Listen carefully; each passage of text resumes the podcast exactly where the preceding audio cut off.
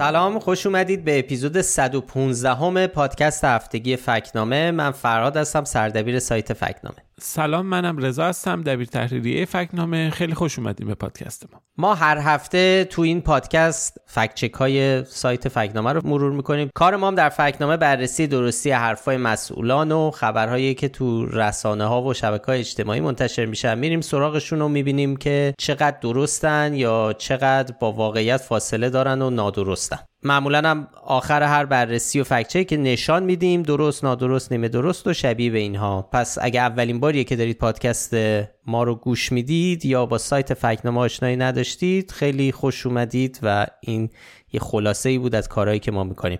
اگر هم از شنوندگان همیشگی پادکست هستیم که تشکر می‌کنیم به خاطر همراهیتون. آور البته نشانش چاخدار رو نگفتی درست نیمه درست نامه گفتم دیگه شبیه به اینها. گفتم حالا توضیح بدی کسی شاید ممکنه یه نفرم تازه اومده باشه. تازه به ما میگن که اون قسمت رو اینقدر طولانی نگید.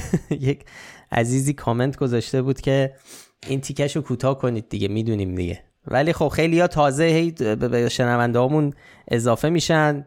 دفعه اولشون آخرین اپیزود رو گوش میدن. خب نمی‌دونن چیه اصلا این پادکست واسه خودشه. نمی‌دونن یه سایتی وجود داره یا ما داریم فکچه کار رو مرور می‌کنیم. به نظرم به نظرمون خوبه که قبلش بگیم برای شنوندهایی که آشنا نیستن با سایت فکتنامه و کارهایی که می‌کنه. خب یه توضیح دیگه هم بدیم و بریم سراغ شروع در واقع این اپیزود. فکچکار رو مرور کنیم. اونم اینه که ما این پادکست رو چهارشنبه شب ها معمولا به وقت ایران ضبط می‌کنیم و صبح جمعه که پادکست منتشر میشه ممکنه اتفاقای جدیدی رخ داده باشه. ما طبعا خبر نداشتیم که توی پادکست بهشون اشاره بکنیم. گاهی وقتا هم که سرعت رویدادها اونقدر زیاده که مثل همین ماهای اخیر که تو همین فاصله ممکنه اتفاقای جدیدی بیفته و اصلا کلا داستان موضوعاتی که مطرح عوض شده باشه. خب به لازمه که به این مسئله اشاره کنیم. این هفته چهار تا سوژه رو با هم بررسی می‌کنیم. چهار تا فکت چک رو با سوژه در ارتباط با جمعیت مهاجران افغانستانی شروع می‌کنیم. موضوعی که خب چند هفته است تو شبکه های اجتماعی مطرح میشه. بازم میریم سراغش. سعی می‌کنیم ببینیم که واقعا جمعیت مهاجران افغانستانی در ایران چقدره. یه خبری داریم درباره فدراسیون سکس در سوئد که ممکنه شنیده باشین تو شبکه های اجتماعی و بعضی رسانه ها مطرح شد و ماجراها داشت. اون رو بررسی می‌کنیم و همینطور ادعایی درباره اشاره به محمد رضا شاه پهلوی در اسناد ویکیلیکس رو داریم و یه fact check هم درباره زنان قاضی در ایران خواهیم داشت که دربارهش صحبت می‌کنیم.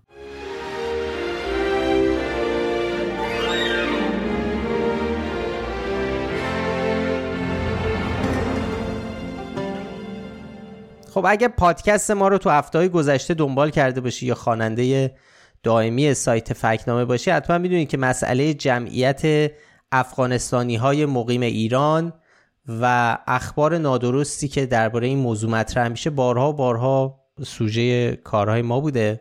این هفته هم یه فکت چک داشتیم که مربوط به همین موضوع بود.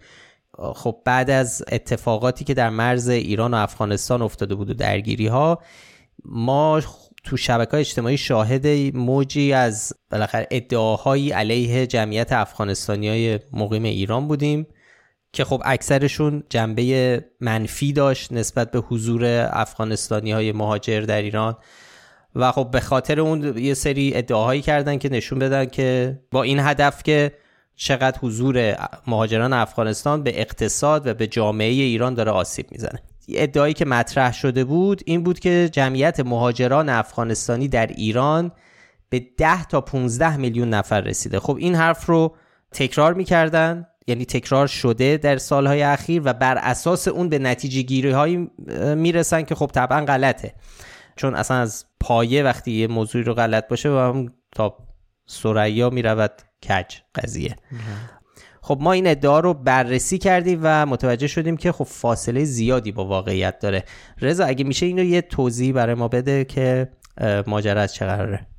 چیزی که ما فکت چک کردیم یه توییتی بود که یه کاربری به اسم آقای مهندس فاخر نوشته بود. خیلی هم مورد توجه قرار گرفته بود. توی مطلبم بهش اشاره کردیم. بیشتر از 630 هزار بار اون موقعی که ما داشتیم فکت چکش می‌کردیم این توییت دیده شده بود. نوشته بود من نقل قول رو می‌خونم.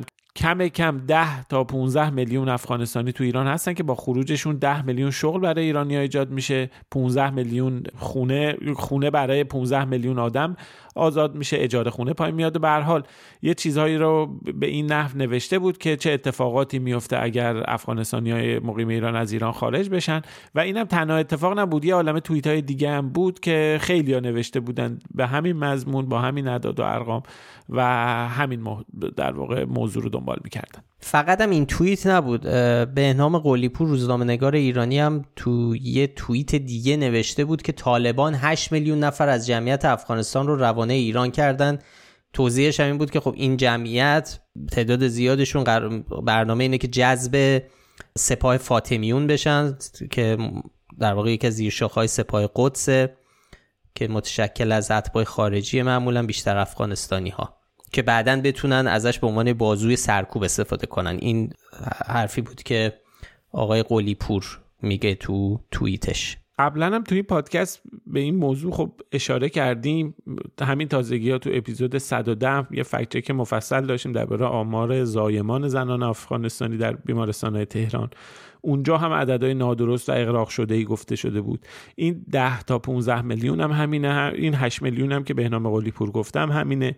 اتفاقا این آمار 8 میلیون رو ما سال گذشته فکت چک کردیم. تقریبا تصور می‌کنیم که می‌دونیم این چیزی که گفته میشه از کجا اومده. این یه یادداشتی روز 17 فروردین 1401 یک سال و تقریبا دو ماه پیش تو روزنامه جمهوری اسلامی منتشر شده بود مسیح مهاجری.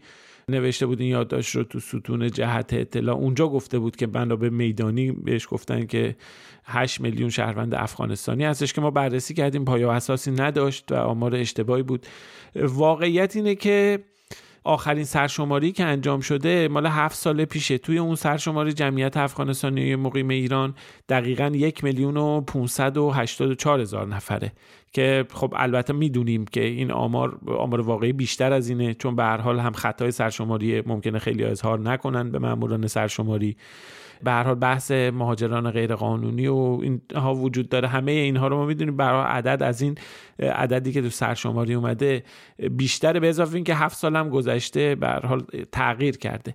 اما به جز این برآوردهای معتبر هم هست. یعنی اگر فقط به سرشماری نخوایم استناد بکنیم یه عالمه ما برآورد داریم که نهادهای رسمی و معتبر دارن انجام میدن. بهترینشون کمیساری های عالی پناهندگان ملل متحده که قبل از روی کار اومدن دوباره طالبان در افغانستان آمار داده بود که حدود 3.6 میلیون شهروند افغانستانی در واقع مقیم ایران هستن شامل کسایی که به صورت قانونی هستن و مهاجران غیرقانونی و کسایی که مدارک دارن و همه اینا برآورد 3.6 میلیون نفر بود. تو گزارش جدیدی هم که بروز کردن بعد از اومدن طالبان گفتن بین 500 هزار تا یک میلیون نفر دیگه در واقع از افغانستان اومدن به ایران. بنابراین باید عدد جمعیت مهاجران یه چیزی بین 4 و یک تا 4 و 6 میلیون نفر باشه. این عدد رو خود مقام های عالی رتبه دولت هم تایید کردن. اظهار نظر مال سال گذشته از بعد از روی کار اومدن طالبان بعد از اون موج مهاجرتی که اتفاق افتاد اونا اون موقع هم اعلام کردن که عدد در واقع جمعیت مهاجران افغانستانی در ایران یه چیزی بین چهار تا 5 میلیون نفره. البته خب اینا همه برآوردهاییه که مقامات دولت اعلام می‌کنن دربارش حرف می‌زنن. ولی با این حال هر طور حساب می‌کنیم این 10 تا 15 میلیون افغانستانی مقیم ایران واقعا عددیه که خیلی فراتر از واقعیت موجوده. و خب باید اینم در نظر بگیریم که برای حکومت ایران بهتره که یعنی بیشتر دوست دارن اون عدد رو بزرگتر جلوه بدن. عدد اتباع خارجی رو خب بالاخره یه منافعی داره براشون به لحاظ اینکه بتونن کمک هایی درخواست کمک هایی می‌کنن از نهادهای بین المللی اصولا برای هر دولتی اینطوره نه فقط ایران. یعنی به نفعشونه که اون عدد بزرگتره رو بخوان بهش رسمیت بدن. ولی با این اوصاف همونجور که گفتی اینا هیچ وقت به اون 10 15 میلیون هم نزدیک نمیشه با اینکه این همه انگیزه بزرگ نمایی هم وجود داره. آره خودشون هم 4 5 میلیون خیلی هم 10 15 میلیون عدد بزرگیه. شما به مقیاس جمعیت حساب بکنی یعنی اگه بخوایم این عدد رو بگیم درسته باید قبول کنیم که از هر 6 نفری که ساکن ایران هستش یک نفر بعد افغانستانی باشه که خب این خیلی عدد بزرگیه برای اینکه بشه 15 میلیون. خب اینو باید توجه بکنیم که این در حالیه که اقامت و حتی تردد شهروندان افغانستانی تو مناطق بزرگی از ایران ممنوعه. یه نقشه ای هست مال همین سایت کمیساریای عالی سازمان ملل هم منتشر کرده. اون نقشه نشون میده تو خیلی جاهای ایران حتی حق تردد ندارن یعنی ممنوعیت. پس چجوری می‌تونه در یه چنین شرایطی بپذیرن از هر 6 نفری که تو کل جغرافیای ایران زندگی می‌کنن یکیشون شهروند افغانستانی. خب این عدد خیلی بزرگه. این عدد حتی به نسبت جمعیت خود افغانستان هم خیلی زیاده. یعنی یه چیزی بین 25 تا 38 درصد جمعیت کل افغانستان. خب باور کردن و قبول کردن یه چنین چیزی خب خیلی دشواره دیگه سخت میشه. یعنی منطقی هم به نظر نمی‌رسه.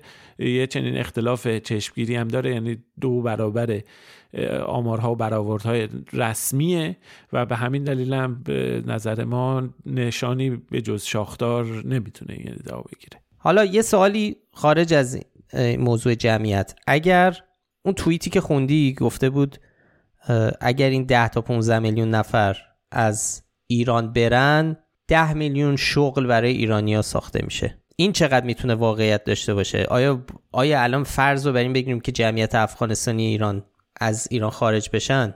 آیا همون به, به اون تعداد شغل برای ایرانیا ایجاد میشه؟ اولا که خب یه چنین چیزی منطقی یعنی شما حساب کن 10 میلیون نفر 15 میلیون نفر از یک کشور خارج بشن. یه نسبت جمعیتی بزرگی خارج میشه. خب به همون نسبت اقتصاد کشورم تحت تاثیر قرار می‌گیره. یعنی همین که شما حتما خب شنیدیم دیگه کشورها برای اینکه بتونن یک رونق اقتصادی درست بکنن بتونن بعضی از صنایع را بندازن کسب و کارها رو رونق بدن مهاجر جذب می‌کنن. یعنی مهاجر میاد نیروی آره. کار میاد کار و فعالیت اقتصادی رونق میاره خرید فروش. بنابراین اینکه مهاجر رو شما هست کنی از کشور بندازی بیرون به معنی این نیستش که میای فرصت شغلی ایجاد می‌کنی برای مردم حالا مثلا کسایی که ملیت همون کشور رو دارن. این خب یه بحثیه که تو ایران هم تو خیلی کشورهای دیگه هم هست. این بحث این که مهاجرا برن مردم خودمون کارگیر بیارن ولی خب این منطقه اقتصادی نداره. یا اصلا باید فکر کرد که یا پرسید که چه مشاغلی رو این افغانستانی های مهاجر اشغال کردن که با خروجشون حالا کارفرما مثلا جا باز شه برای استخدام ایرانی. بله قبلا گزارش های منتشر شده. قبلا یه سری گزارش من حالا الان دقیق هم ممکنه خاطرم نیست که استناد کنم بگم کجا منتشر ولی گزارش منتشر شده که یه لیستی از مشاغلی هستش که اولا که محدودیت وجود داره برای کار کردن کارگران و اتباع خارجی محدودیت ایجاد می‌کنن. بعضی مشاغل هستن که مثلا مدعیان که گفته میشه که مثلا متقاضی ایرانی نداره. متقاضی یعنی کارگر ایرانی انجام نمیده. اینا فقط مثلا به اتباع خارجی انجام میدن. یه چنین چیزایی هم هست دیگه. یعنی لزوما به این معنی نیستش که فرصت شغلی باز بشه. هم خروج جمعیت مهاجر اونم جمعیت مهاجر با یه نسبت بالای جمعیتی. تاثیر می‌ذاره روی بازار کسب و کار و اقتصاد کشور و همین که خارج شدنشون لزوما فرصت شغلی ایجاد نمی‌کنه برای کسایی که دارن در جستجوی کار می‌کنن بحران اشتغال هم تو ایران اصلا یک چیز پدیده پیچیده که فقط مر بحث فرصت شغلی نیست. یک پدیده پیچیده تو در تو ایران یکی از پایین ترین نرخ‌های مشارکت اقتصادی در سراسر جهان رو داره. نرخ بیکاری در ایران برخلاف بسیاری از جاهای دنیا در قشر تحصیل کرده قشری که رفته آموزش دیده و دنبال مشاغل تخصصی میگرده بسیار بالاه. یعنی این نرخ ما مشکل فرصت شغلی اونجا داریم که خب طبیعتا خیلی اتباع خارجی بند خدا اونجا مشاغل تخصصی کمتر خیلی استثنایی خیلی کم دیده میشه که در واقع مشغول به کار باشن خلاصه این یه بحثه. بله ولی به هر حال کسی که این توییت رو نوشته مثلا پشتبندش به اندازه 15 میلیون آدم خونه خالی در واقع آماده میشه. قیمت مسکن میاد پایین.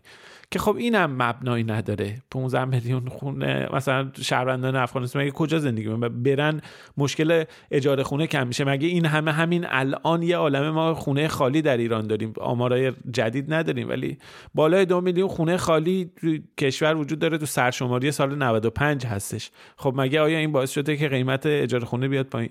اونم در واقع مبنایی نداره. به حال حالا چیزهای دیگه ای هم توی این توییت اومده که به حال یه آدم خب نام نشون مشخصی هم نداره. لزوما خیلی موزه داره. به هر حال موزه ضد مهاجرتی داره. قشنگ کاملا پیداه حتی میگه قیمت مواد غذایی کم میشه که اینا چون نون بربری مثلا زیاد می‌خرن. از این حرفای اینجوری هم توش داره. اما واقعیت اینه که اینا رو هم بذاریم کنار. این حرفا هیچ مبنایی نداره. فقط در جهت اینه که مشکلات ساختاری اقتصادی اجتماعی رو نسبت بده به یه پدیده ای که درباره اینکه خوبه بده اونا خیلی جاهای دنیا مسئله است. خیلی جاهای دنیا بحث مهاجرت بحث مسئله مهم اجتماعی ولی تو ایران واقعا به این شکل مطرح میشه و مورد توجه هم قرار می‌گیره تو شبکه های اجتماعی.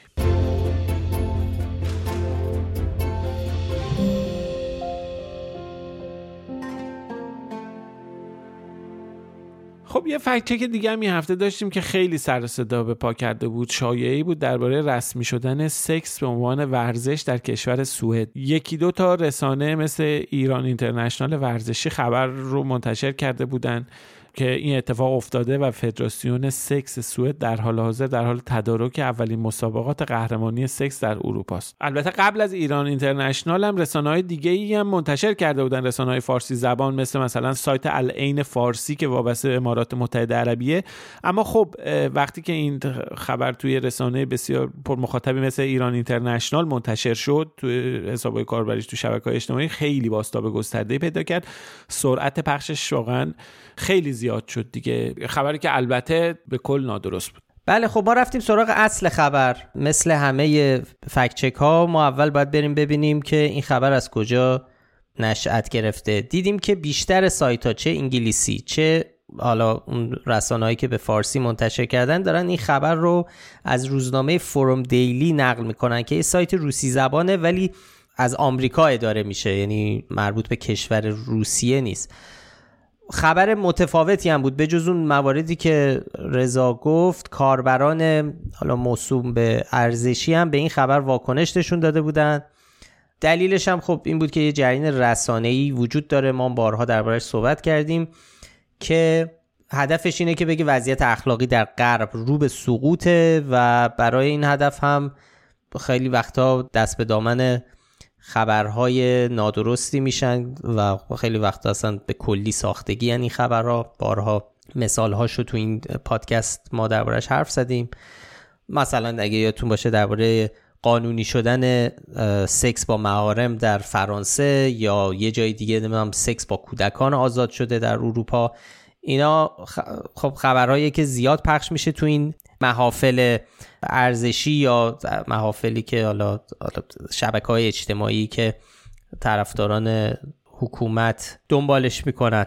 ولی خب این خبر درست نیست. اون فروم دیلی که اشاره کردیم بهش و یه سایت دیگه که هندیه اونم انگلیسیه به اسم لیتسلی این خبر رو منتشر کرده بودن. ولی خب اینم باید یه نکته که اینجا هست اینه یه سایتی هست که اسم خودش رو گذاشته فدراسیون سکس سوئد. ولی نکته اینجاست که اصلا چنین فدراسیونی به عنوان نهاد رسمی وجود نداره. پس چیزی به اسم فدراسیون سکس در سوئد وجود نداره. نه وجود نداره ولی یه سایتی هست که اسم خودش رو گذاشته فدراسیون سکس سوئد. ولی خب اصلا هیچ رسمیتی نداره و اصلا قانونی نیست.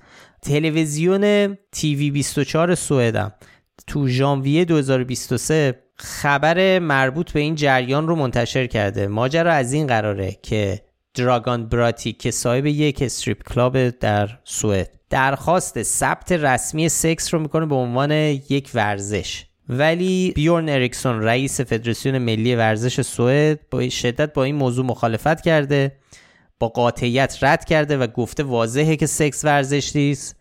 و خب اظهار امیدواری هم کرده که چیزی که حالا به عنوان خب بعدا خودش گفته به عنوان مزخرفات زودتر جمع بشه. یعنی دقیقا برخلاف ادعایی که مطرح شده مخالفت خیلی شدید و علنی هم با تشکیل با پیشنهاد یه سری آدم برای تشکیل یه جنگ فدراسیونی شده. آره دقیقا ماجرا این بوده. یه سایتی هم هست که همه فدراسیون های ورزشی سوئد رو لیست کرده. خب که طبعا چنین فدراسیون هم اونجا نیست. ما هم سعی کردیم خیلی زود فکچک رو منتشر کنیم و فکر کنم تا حد زیادی تونستیم جلوی انتشار خبر رو بگیریم. به خاطر اینکه خیلی پخش شده بود و توجه رو جلب کرده بود وقتی ما fact check رو منتشر کردیم تعداد زیادی fact check ما رو میبردن کپی می‌کردن یا لینکش رو میذاشتن برای کسانی که اینو باور کرده بودن و share کرده بودن تو شبکه اجتماعیشون. ولی خب خبر خیلی به صورت شوخی و جدی منتشر شده بود. account های ارزشی همونجور که گفتم ازش استفاده می‌کردن که بیاین این همون فرهنگی که شما دنبالشید تازه افراد با اسم و رسم هم مثل امیر ثابتی که خب یه برنامه ساز در صدا سیمای جمهوری اسلامی ایران اونم اینو شیر کرده بود با همین مضمون که نگاه کنید وضع اروپایی که دنبالشید اینه. اروپایی که میگید آزادی پوشش آزادی فلان تهش به این می‌رسه که برمیدارن سکس رو به عنوان ورزش کنن و مسابقات برگزار کنن. یه چیزی که اینو جا انداختیم این بود که اصلا حرف این بود قرار مسابقات اروپایی یا بعضی ها می‌گفتن جهانی سکس انجام بشه و همه چیش آماده است. خیلی هم شوخی و اینا باش زیاد کردن. یعنی خیلی برای ما کامنت شوخی زیاد گذاشته بودن که فکچک رو دیر منتشر کردین الان خیلی هم میرن. رسیدن دم مرز سوئد و اینا. حالا ولی به حال لازم بود زودتر جلوی انتشار این خبر گرفته بشه. همونجوری که گفتیم ایران اینترنشنال هم خبر رو پاک کرد. البته زود این کارو نکرد بدون توضیح هم این کارو کرد. اما اون فوتوکارتی که منتشر کرده هنوز هم داره بازنش میشه. و فراد شما یه چیز خیلی خوبی داشتی می‌گفتی که واقعا برای تشخیص جعلی بودن این خبر شم روز یعنی یه حداقل شم روزنامه نگاری کفایت می‌کنه. منطق یه منطق شم ساده. روزنامه نگاری هم نه. عرض این بود که یه ذره عقل سلیم. من گفتم یه ذره آدم با خودش هر آدم این اصلا نیازی کسی روزنامه نگار باشه. مخصوصا اگر در یک رسانه کسی کار می‌کنه و این خبر میاد رو میزش یا میاد جلوش می‌گفتم که اصلا نیاز حتی به سرچ گوگل هم نداره. یه ذره آدم با خودش فکر بکنه اگر این واقعی باشه آیا نباید این در صدر اخبار ورزشی جهان که هیچ در صدر اخبار به طور کلی در جهان باشه؟ یعنی اصلا چنین خبری اگر واقعی باشه در واقع یک زلزله در دنیای ورزش. و اصلا دنیای خبر و اصلا یه من حتی شاید بکنم در اصلا در تاریخ بشریت این یعنی یعنی خبر شاید مهمترین خبر جهان باید می بود اگر این واقعی بود. ولی خب شما یه نگاه بکن دو تا سایت رو باز کن ببین اصلا همچی چیزی وجود داره. این یعنی همچی چیزی اگه واقعی بود تمام خبرها رو باید تحت تاثیر قرار می‌داد. فروم دیلی و لیتسلی بود دیگه اون سایت روسی زبان توی آمریکا بله به جز اونا آره دیگه کس دیگه CNN و بی بی سی و اینا هیچ کدوم اینا آره. کار نکردن. خبر رو. این خبر اگه حتی واقعی هم بود اگه قدم های اول رو برمی داشتن در سوئد برای انجام این کار می‌شد خبر صدر خبرهای جهان. نه اینکه تشکیل بشه. بی سر و صدا یه شبه تشکیل بشه مسابقات هم ترتیب داده بشه و همه چی آماده است و تازه خبرش بیاد بیرون. حتی مطرح شدنش در نهادهای دولتی می‌تونست یعنی خیلی ساده است. خیلی من قبلا هم حرف زدیم سر موضوع دیگه. یکی از راحت ترین روش ها اینه که آدم با خودش فکر بکنه این خبر خبر خبرهایی که خیلی عجیب غریبن. خب این خبر اگه واقعی بود این بعد الان تمام خبرگزاری دربارش حرف می‌زدن. خب وقتی حرف نمی‌زنن وقتی چیز نیست پس حتما یه جای کار میلنگه و حتما به احتمال خیلی زیاد نادرسته. این تازه بدون سرچ کردنه ها. یعنی بدون اینکه بریم تحقیق کنیم. فقط در همین حد وقتی ببینیم خب هیچ خبری ازش تو سایت های معتبر نیست این یه روش خیلی ساده است برای اینکه بفهمیم که اوکی یه جای کار میلنگه پس من این خبر رو یا باور نمی‌کنم و قطعا شیرش نمی‌کنم با کسی و رد میشم. اگر نمی‌خوام فکت چکش کنم رد میشم. خب این احتمالا واقعی نیست. هر وقت تو رسانه های معتبر تو محافل خبری جدی دربارش حرف زده شد بعد من میام حالا جدیش می‌گیرم ببینم قضیه چیه. این در واقع البته برای مخاطب غیر روزنامه نگار من اینا رو دارم میگم. البته خب اون مخاطب عادی خب دیده می‌بینه ایران اینترنشنال به عنوان رسانه رسمی منتشر کرده. خطا میفته اینجا در واقع این چیزی که هستش این ایراد اصلی که متوجه پخش این خبر جلی هستش متوجه رسانه است که داریم درباره صحبت می‌کنیم بله. چون مخاطب معمولی در معرض این قرار گرفته که یه رسانه رسمی اومده این رو منتشر کرده. آره ولی وقت ولی به این نکته باید توجه کنیم که غیر از اون رسانه رسمی هیچ جای دیگه منتشر نکرده. عرض منم همینه. دقیقا. یعنی وقتی من من خودم وقتی با این خبر مواجه شدم خب اول تعجب کردم و بعد با خودم گفتم خب پس چرا هیچ کس دیگه غیر از ایران اینترنشنال اینو منتشر نکرده؟ چرا این الان چرا مثل بمب منفجر نشده تو دنیا؟ و با یه یه ذره دو تا سایت آدم نگاه می‌کنه می‌فهمه که خب این خبر نیست پس همون اول آدم شک می‌کنه که اصلا این خبر درست باشه یا نه. و آره دقیقا همونجور که گفتی مسئولیت اصلی اینجا برای روزنامه نگاره که اگه این خبر اومد جلوش یا یه نفر گفت اینو می‌خوایم منتشر کنیم قدم اول اینه که خب ببینیم این واقعی هست یا نه. اصلا منبعش کیه؟ از کجا اومده این خبر؟ ولی خب خوشبختانه زود برداشتن که البته می‌تونست اصلا از اول با یه search خیلی خیلی ساده یعنی اصلا تحقیق زیادی هم لازم نبود. با یه search خیلی ساده اصلا حتی می‌تونست اون توییت و اون مطلب نوشته نشه منتشر نشه که کارم اصلا به اینجا نکشه. بریم سراغ fact check های بعدی. این بار درباره شاه و ویکیلیکس.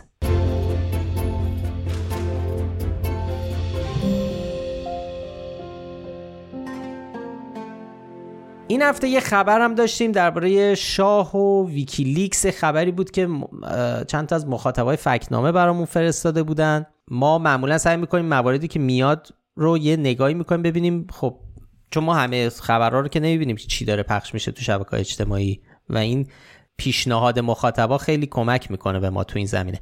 و رفتیم دیدیم آره واقعا بازتاب داشته یه سری account های تلگرامی و بعضی های دیگه تو توییتر اینو منتشر کردن ویو زیادی داشته.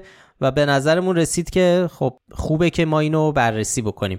یه پستی بود که می‌گفت در ویکیلیکس اسنادی به تازگی منتشر شده که گفته میشه در اونجا که شاه ایران پرکارترین و بلند پروازترین حاکم تاریخ بشریت بوده. خب ما رفتیم سابقه و رد این رو پیدا کنیم. دیدیم که به هر حال به یه تعداد زیادی مطالب رسیدیم تو تمام پلتفرم‌های شبکه اجتماعی. از پارسال تا الان کلی توییت شده بود. یه متنی تقریبا همشون هم یه متن مشترکی داره به این مضمون. در فیسبوک صفحه fan page ایمان دختر شاهزاده رضا پهلوی. البته نه صفحه خودش صفحه fan page ش این رو منتشر کرده بود. یعنی که خودش ننوشته اینو. توی تلگرام یه سری کانال تلگرامی این مطلب رو منتشر کردن. پست البته خیلی طولانیه. خلاصش اینه که یه فردی به اسم ریچارد هیستون اومده یه مطلبی نوشته. این مطلب اومده یه گزارشی نوشته.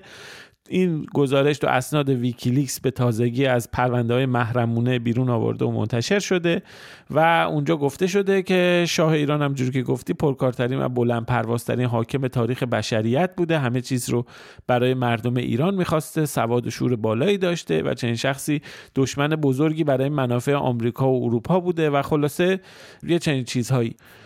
خب ما رفتیم دنبال این بگردیم کارمون رو شروع کردیم با جستجوی کلید هایی که در این پست اومده توی اسناد ویکیلیکس. خب یه چنین چیزی ما پیدا نکنیم البته تعداد اسنادی که توش کلمه شاه اومده خیلی زیاده. تعدادش واقعا زیاده. اما چیزای دیگه ای که کلید های دیگه ای که توی این بود مخصوصا مثلا اون اسم این ریچارد هیستون که ما با spell های مختلف این رو گشتیم نگاه کردیم. با دو تا S با یه دونه S با U اولش E آخرش. خیلی با spell های مختلف. دیدیم جاهای دیگه مثل سایت بالاترین هم به اسم ریچارد هیکسن هم منتشر کردن. هیکسن هم حتی رفتیم گشتیم نگاه کردیم ببینیم که چنین چیزی هست چنین شخصی سندی هستش که اسم این اومده باشه که این یک زمانی گزارشی داده باشه درباره شاه ایران اینا. خب مثل اون آزمایش تلفن شده که یعنی یه نفر به اون یکی میگه اون یکی به یکی بعد یه ذره که میگذره اصلا همه چیش تقریبا عوض میشه. قصه. آخه. بعد اسم از هیستون بعد شده هیکستون بعد احتمالا مثلا اولش یه چیز دیگه بوده بعد همجوری بالو پر گرفته و تغییر کرده. احتمالا حالا کسی که اینو اولین بار نشسته داشته همجوری می نوشته گفته ریچارد نیکسن هیکسن هیست دیگه چیز اینجوری.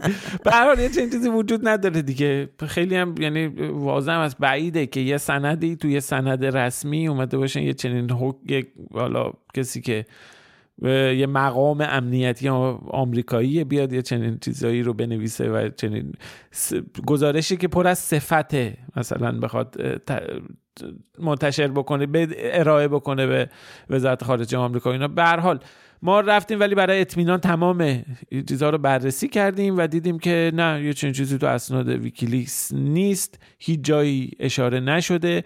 بعد اصلا از سال 2000 19 به بعد ویکیلیکس چیزی درباره ایران منتشر نکرده. این تنها چیزیه که به نظر می‌رسه تو شبکه های اجتماعی همینجوری اومده. یه حدود یک سال پیش هم اومده چون زمانش که می‌بینیم از اون موقع میاد ما قدیمی تر پیدا نکردیم. از 29 بهمن سال 1400 زودتر چیزی پیدا نکردیم. قدیمی ترین توییتی که دیدیم مال اون تاریخ بود و چیزی به حال جایی منبع درست و درمونی هم نداره. ما بهش نشان نادرست دادیم. این هم همون مستاق چیز می‌تونه باشه همون صحبتی که واسه فکچک قبلی کردیم. اینم باید همین فکر کنیم.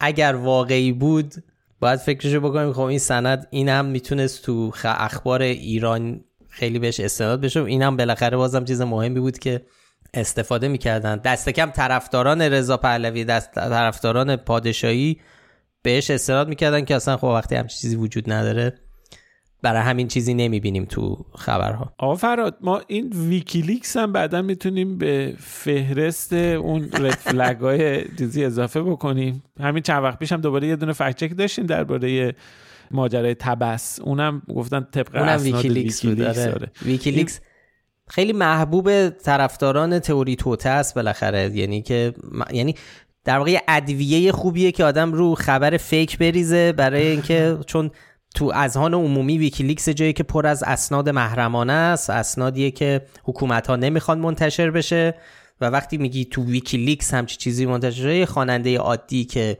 به راحتی دسترسی نداره یا نمی‌تونه بگرده search کنه توی اون اسناد ویکیلیکس و پیدا کنه واقعیت رو بالاخره اون چیز نکته خوبیه که وقتی به خبر fake اضافه میشه برای اذهان عمومی چیز به وجود میاد که خب یه واقعا محرمانه است. چون سابقه شو داشته ویکیلیکس تو این ماجراها. فقط این تولید کنندگان اخبار جلی اینا یه ذره بدونن چقدر اضافه می‌کنن. بعضی وقتا خیلی ادویه میریزن شورتون. این اصلا هیکسون و یه اسم واقعی می نوشتن اینقدر چیز نمیشه ولی زیادی. آقا ما این لیستمون رو یه دور مرور بکنیم. پروفسور نانو ژاپن. ژاپن سواد رسانه ویکیلیکس تا الان اینا رو داریم و بعد همینجوری ان هر یکی دیگه هم داشتیم. ما این فهرستمون رو هی بهش هم میگیم فهرست و لیست و نه ولی هیچ جایی ننوشتیم. همش تو ذهنمونه. آره خلاصه ویکیلیکس هم به درستی می‌تونه اضافه بشه. اصلا ویکیلیکس ما چند سال پیش هم داشتیم تو شبکه های اجتماعی ایران یعنی لااقل فارسی پخش شده بود سر نامه های هیلری کلینتون. بله اونم بله. بود. اونم اونم ویکیلیکس بود؟ آقا افشین. بله بله. سر اینکه داعش آمریکا رو به وجود آوردن میگن که تو اسناد ویکیلیکس اینم بوده. آره اینم یه موضوع دیگه ای بوده که ما قبلا هم چک کردیم. اصلا به نظرم باید بیاریم جزو دو سه تای اول ویکیلیکس رو. میاریم. یعنی که اگر دیدید یه نفر به عنوان پروفسور به عنوان ویکیلیکس به عنوان محققان ژاپنی یا اینکه تو ژاپن فلان اتفاق افتاده. اینا موضوعاتیه که باید حواسمون باشه. بازم بگیم لزوما fake نیستن همشون ولی حواستون یه دقیقه بیشتر جمع کنید. اگه یه جایی همین جوری تو گروه های فامیلی یه چیزی دیدید که تو ویکیلیکس من فلان چیز منتشر شده یه ذره خیلی ساده است. لینک می‌خواد. آقا هر سندی که اشاره می‌کنه خب می‌تونن راحت لینکشو بذارن. اگه لینک نداشت آدم با تردید نگاه می‌کنه دیگه. بعدم اینقدر زیاده اونجا تعداد اسناد search کردن توش کار سختیه. این متن fact check ی که منتشر کرده بودیم خیلی fact check کوتاهیه ولی کلی وقت صرف کردیم که بریم. واقعا بگردیم آره. با اینکه به نظر می‌رسید شممون به ما می‌گفت این خبر خبر درستی نیست ولی واقعا گشتیم. زمان گذاشتیم گشتیم پیدا بکنیم ببینیم کسی به اسم هیکسن هیستن اینا وجود داره. یه چنین چیزی درباره شاه گفته شده نشده اینا رو رفتیم. واقعا بررسی کردیم. نه ویکیلیکس با کلید واژه شاه هم زیاد گشتیم. بله.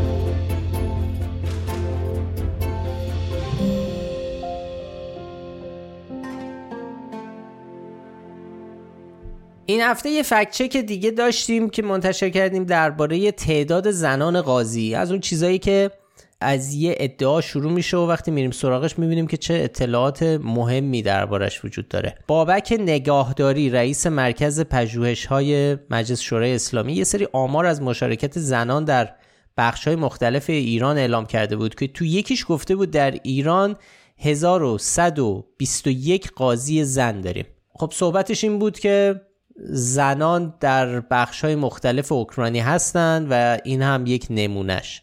خب ما همه تقریبا می‌دونیم که بعد از انقلاب 1357 ما چیزی به اسم قاضی زن نداریم در ایران و یادتون باشه قبل از انقلاب بوده. مثلا شیرین عبادی خودش قاضی بوده قاضی دادگاه کودکان بوده. تا جایی که یادمه و ولی خب بعد از انقلاب ما قاضیه که زن باشه و حکم صادر کنه نداشتیم. برای همین خیلی به نظرمون جالب اومد و رفتیم سراغش ببینیم که واقعیت از چه قراره. خب این حرف جدیدی نیست. قبلا هم مسئولان دیگه هم گفتن. به حال به نظر میسه که چیزی که خیلی در گزارش هایی که می‌خوام بدن درباره وضعیت زنان همونجوری که شما گفتی بهش استناد می‌کنن تو مجامع بینالمللی این ور اونور ولی واقعا همونجوری که شما گفتی ما هیچ زنی که قاضی باشه در ایران نداریم. به این معنی که زنی که باشه که حکم قضایی رو بده امضا بکنه و اون حکم قانونی باشه نه چنین چیزی نداریم. البته در قوه قضایی زنانی با رده قضایی هستن مشغول فعالیت هستن ولی اینا فقط در دادگاه ها می‌تونن یه نقش خیلی محدودی دارن حق صدور حکم ندارن می‌تونن در, در خانواده اونا. در دادگاه خانواده بله بله. در حالا در داد دیوان عالی و اینا هم هستن. حالا می‌پردازیم بهش. می‌تونن حکم رو در اصطلاح انشا بکنن امضا نمی‌تونن بکنن. تو به عنوان قاضی مشاور و قاضی تحقیق می‌تونن فعالیت بکنن. ولی قاضی به معنی که کسی که بیاد حکم رو صادر بکنه اجازه صدور حکم رو داشته باشه نه یه چنین چیزی نداریم. قبل از انقلاب خب داشتیم. بعد دقیقا این رویه از سال 58 تغییر می‌کنه. که به حال توی اصل 163 که صفات قاضی در واقع صفات شرایط قاضی توصیف شده گفته باید طبق موازین فقهی به وسیله قانون معین بشه. نمایندگان مجلس اول هم سال 1361 قانون شرایط انتخاب قضات رو تصویب کردن و در اون قانون به صراحت اومده که قاضی از میان مردان واجد شرایط انتخاب میشه. یعنی عملا قضاوت در ایران از همون نخستین ماهای پس از انقلاب تبدیل میشه به یه امر مردانه. یعنی یه همچی چیزی به صراحت در قانون ایران هست ولی گفته میشه که ما فلان قدر قاضی زن داریم و چنین چیزهایی مطرح میشه. دقیقا. البته خب تو قانون تغییراتی کرده مثلا اصلاحاتی انجام شده. یه اصلاحات سال 63 انجام شده. که توی اون اصلاحات اومده که زنانی که رتبه قضایی دارند با حفظ رتبهشون می‌تونن تو دادگاه مدنی خاص و اداره سرپرستی سقار همون بحث کودکان اینا به عنوان مشاور فعالیت کنن. یعنی قاضی مشاور و اصلاحی سال 63 به رسمیت میشه. سال 74 هم یه بار دیگه قانون اسلام میشه. زنان می‌تونن به عنوان قاضی تحقیق در دیوان عدالت اداری هم فعالیت بکنن. دوباره سال 91 ما یه قانون داریم که قانون حمایت از خانواده سال 91 تصویب میشه. اونجا در ظاهر تحولی که اتفاق میفته اینه که میگه حضور قاضی زن مشاور در دادگاه ها الزامیه. تا سال 91 اصلا این مسئله چیز نبوده. یعنی دادگاه خانواده بوده. حتی زنان می‌تونستن حضور نداشتن. اینجا هم البته حالا الان الزامی کردن بعد سال 91 به عنوان قاضی مشاور الزامیه یعنی اینجوری که نمی‌تونن حکم رو صادر کنن. نظری که میدن نظری که انشا می‌کنن نهایتا باید یه قاضی مرد بیاد تاییدش بکنه و اون حکم رو قاضی مرد امضا بکنه. در واقع عملا زنان اجازه صدور حکم رو هنوز حتی در دادگاه خانواده هم ندارن. تازه اون مرد هم می‌تونه این حکم رو رد کنه. یعنی الزامی نداره که اون حکم رو اصلا تایید بکنه. امضاش فرمالیته نیست. یعنی در طبق قانون می‌تونه اگر موافق اون چیزی که اون قاضی زن نوشته نباشه اصلا رد بکنه و به کل کنار گذاشته میشه. و خب گزارش هایی هست که به همین مسئله اشاره کردن و ما تو فکچکمون نوشتیم. مثلا دکتر محمد روشن حقوقدان و عضو هیئت علمی پژوهشکده خانواده دانشگاه شهید بهشتی اینو میگه. میگه در ای که قوه قضاییه به دولت فرستاد حضور دو قاضی زن در دادگاه های خانواده الزامی بود و رأی بر اساس اکثریت آرا بود. ولی در قانون مصوب مجلس قاضی الزامی به تبعیت از نظر قاضی مشاور زن نداره. ولی باید مخالفتش رو به صورت مستدل اعلام نماید.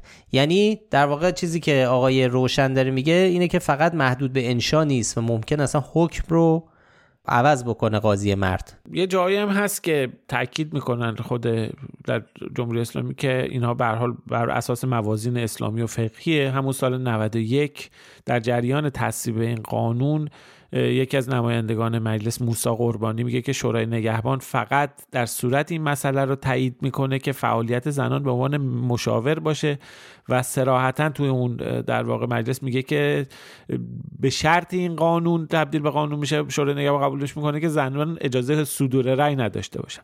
آقای ابراهیم رئیسی هم که الان رئیس جمهور سال 1400 وقتی رئیس قوه قضاییه بود اونجا اونم به این مسئله اشاره کرده بود و گفته بود که از البته رویکرد انتقادی داشت به این قانون کرد که از توانمندی های زنان قاضی به طور شایسته استفاده نمیشه.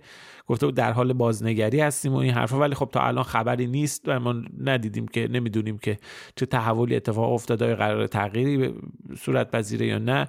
ما توی مطلبمون یه مقدارم آمارهایی که از قوه قضایی هست مرور کردیم. درباره به نسبت جنسیتی کارکنان و قضات و اینها سال 96 مثلا اعلام کرده بودند که کل قضات کشور 11 هزار قاضی هستن که فقط 8.5 درصدشون زن هستن که میشه حدود 920 نفر. و به نظر می‌رسه حالا به حال تعداد زنانی که رده قضایی دارن رده در رده قاضی هستن یه افزایش نسبی داره. اگر این 1112 1121 قاضی زن عددش درست باشه چون ما دسترسی به آمار قوه قضاییه نداریم. چون این آمار اگر عددش شد یعنی به هر حال یه هلوش 140 50 اضافه شده تو این فاصله از سال 96 تا الان. این روند ولی به هر حال طبق قوانین جمهوری اسلامی الان زنان اجازه قضاوت در حدی که حکم صادر کنن رو ندارن و به همین دلیل ما هم به این گفته آقای نگاهداری نشانه گمراه کننده دادیم. نشانه گمراه کننده برای کسایی که شاید یادشون نباشه یادآوری بکنیم ما به گفته های نشانه گمراه کننده میدیم که ادعا نادرست نیست غلط نیست ولی جزئیات مهمی توش ذکر نشده که به فکت مهمی سرپوش بذاره یا واقعیت رو منحرف بکنه. در واقع اینم مستاق همونه. بله قاضی زن داریم. رو کاغذ اسمشون قاضیه. ولی در واقع اون قدرت قاضی که ما در همه جای دنیا می‌شناسیم رو ندارن و این رو آقای نگهداری اعلام نمی‌کنه و فقط میگه انقدر تعداد قاضی داریم.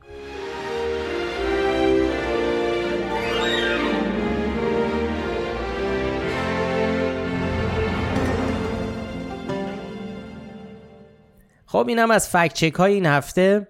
بریم سراغ چند تا کامنت. این دفعه خیلی کامنت های زیادی نداریم. ایگل برامون نوشته عجب پادکستیه این بین سطور. به از شما نباشه آخرش کاش زودتر معرفیش می‌کردید. البته که به از ما هست این پادکست و همونجور گفتم خب version یوتیوبی هم داره. اونجا می‌تونید نسخه ویدیویی و تلویزیونیش رو ببینید. بله دیگه بالاخره بین سطور کار آقای حسین باستانیه که بدون اقراق یکی از بهترین روزنامه نگارای ایرانن و آره کاش زودتر معرفیش می‌کردیم. فکر می‌کردیم به اندازه کافی معروف هست این برنامه. یه سری برنامه است. حتما توصیه می‌کنیم که برید همه رو گوش بدید و یا اگه می‌خواید برید ببینید. علی رضا رحیمی هم نوشته که افشین جان لطفا زحمت نسخه صوتی مستندها رو بکش برامون. ما نت درست حسابی نداریم. بریم یوتیوب. همینجا هم به سختی گوش میدیم. ایشالله خوشبخت بشی. مخاطبشم که آقا افشین تهیه کننده این پادکسته بله ما این هفته سعی می‌کنیم برنامهمون اینه که سه شنبه سه شنبه که میاد ما یکی از مستندهای اخیرمون رو که احتمالا مستند روایت های موازیه نسخه پادکستیشو این نسخه صوتیشو آپلود کنیم همینجا به عنوان یک اپیزود ویژه جدا. برای همین منتظر باشید که روایت موازی هم رضا می‌خوای یه خطی توضیح بدی که درباره چیه؟ یه خط. مثل چیز میشه دوباره. روایت های موازی قصه در واقع روایت سازی رسانه ها و نهادهای حکومتی درباره کشته شدگان وقایع اخیر در واقع به عنوان استراتژی رسانه ای که جریان دیس اینفورمیشن در اعتراضات پاییز 1401 دنبال می‌کرد. خب این مستند کوتاه 12 دقیقه‌ایه. فکر می‌کنم حدود یه ماه پیش بیشتر شاید پخش شدش و الان هم روی کانال یوتیوب فکنامه هم خود نسخه تصویریش هم هست. این هم نسخه صوتیش هم همین سشن میشالا آهفشین می‌ذاره. و همین دیگه. اگه بتونیم یعنی سعی می‌کنیم مستندا رو یه کاری بکنیم. این هر یکی دو تا سهشنبه در میون مستندامون رو بذاریم چون توی کار داریم. ساخت مستندات جدید در دستور کار داریم. اون سرقت ژنوم ایرانی هم داریم که اونم سعی می‌کنیم تو هفته آینده نسخه پادکستیشو بذاریم اینجا برای کسایی که خب فرصت نکردن یا سختشونه نسخه ویدیویشو ببینن. اجالتا سه تا رو داریم. آقا فرات اون حجابمون هم آماده شده دیگه برای هفته بعدش. یه دونه مستند دروغ پراکنی برای حجاب اجباری هم داریم. اونم بعد اینا. بعدش می‌ذاریم. بله. سه شنبه ها با مستندهای فکتامه سه شنبه ها رو تبدیل کنیم. حسین H و شاپورم تشکر کردن بابت پادکست که ما هم خیلی ممنونیم ازشون که گوش میدن به پادکست ما. خب اینم از اپیزود 115 هم خیلی ممنون که پادکست فکت‌نامه رو میشنوید. اگه پیشنهادی به ذهنتون رسید یا نظری داشتید برای ما کامنت بذارید. Castbox، تلگرام، اینستاگرام، توییتر و ما سعی می‌کنیم که اونایی رو که میشه بهشون جواب داد یا سوالی مطرح شده رو تو پادکست بهشون بپردازیم. کامنت خوبا رو؟ کامنت خوب نه واقعا دست آخه کامنت ها خیلی هاشون تعریف می‌کنن آدم خجالت می‌کشه همه اینا رو پشت سرم تعریف از چیز میشه. آره دیگه تعریف ها ما واقعا زیاد دارن دوستان دمتون گرم. آره اونایی که به نظرمون یه چیزی میشه دربارش حرف زد یا سوالی مطرح شده که بگیم ما سعی می‌کنیم تو آخر پادکست بگیم. اواخرم تو چند اپیزود خوب گفتیم. یعنی قبلا بدقولی می‌کردیم ولی دیگه سعی کردیم که همیشه کامنت ها رو بگنجونیم تو پادکست. خیلی خیلی خوشحال میشیم به جز نظرات خوندن نظرات شما خیلی خوشحال میشیم که این پادکست رو به بقیه هم معرفی بکنید. برای پیدا کردن ما هم کافی اسم فکنامه رو به فارسی یا انگلیسی در هر جایی که باش پادکست گوش می‌دید جستجو بکنید. ما همه قسمت های پادکست رو در کانال تلگرام و در کانال یوتیوب فکنامه البته با چند روز تاخیر هم منتشر می‌کنیم. هر هفته هم لینک مطالبی رو که تو اون اپیزود بهشون اشاره کردیم رو در بخش توضیحات پادکست می‌ذاریم.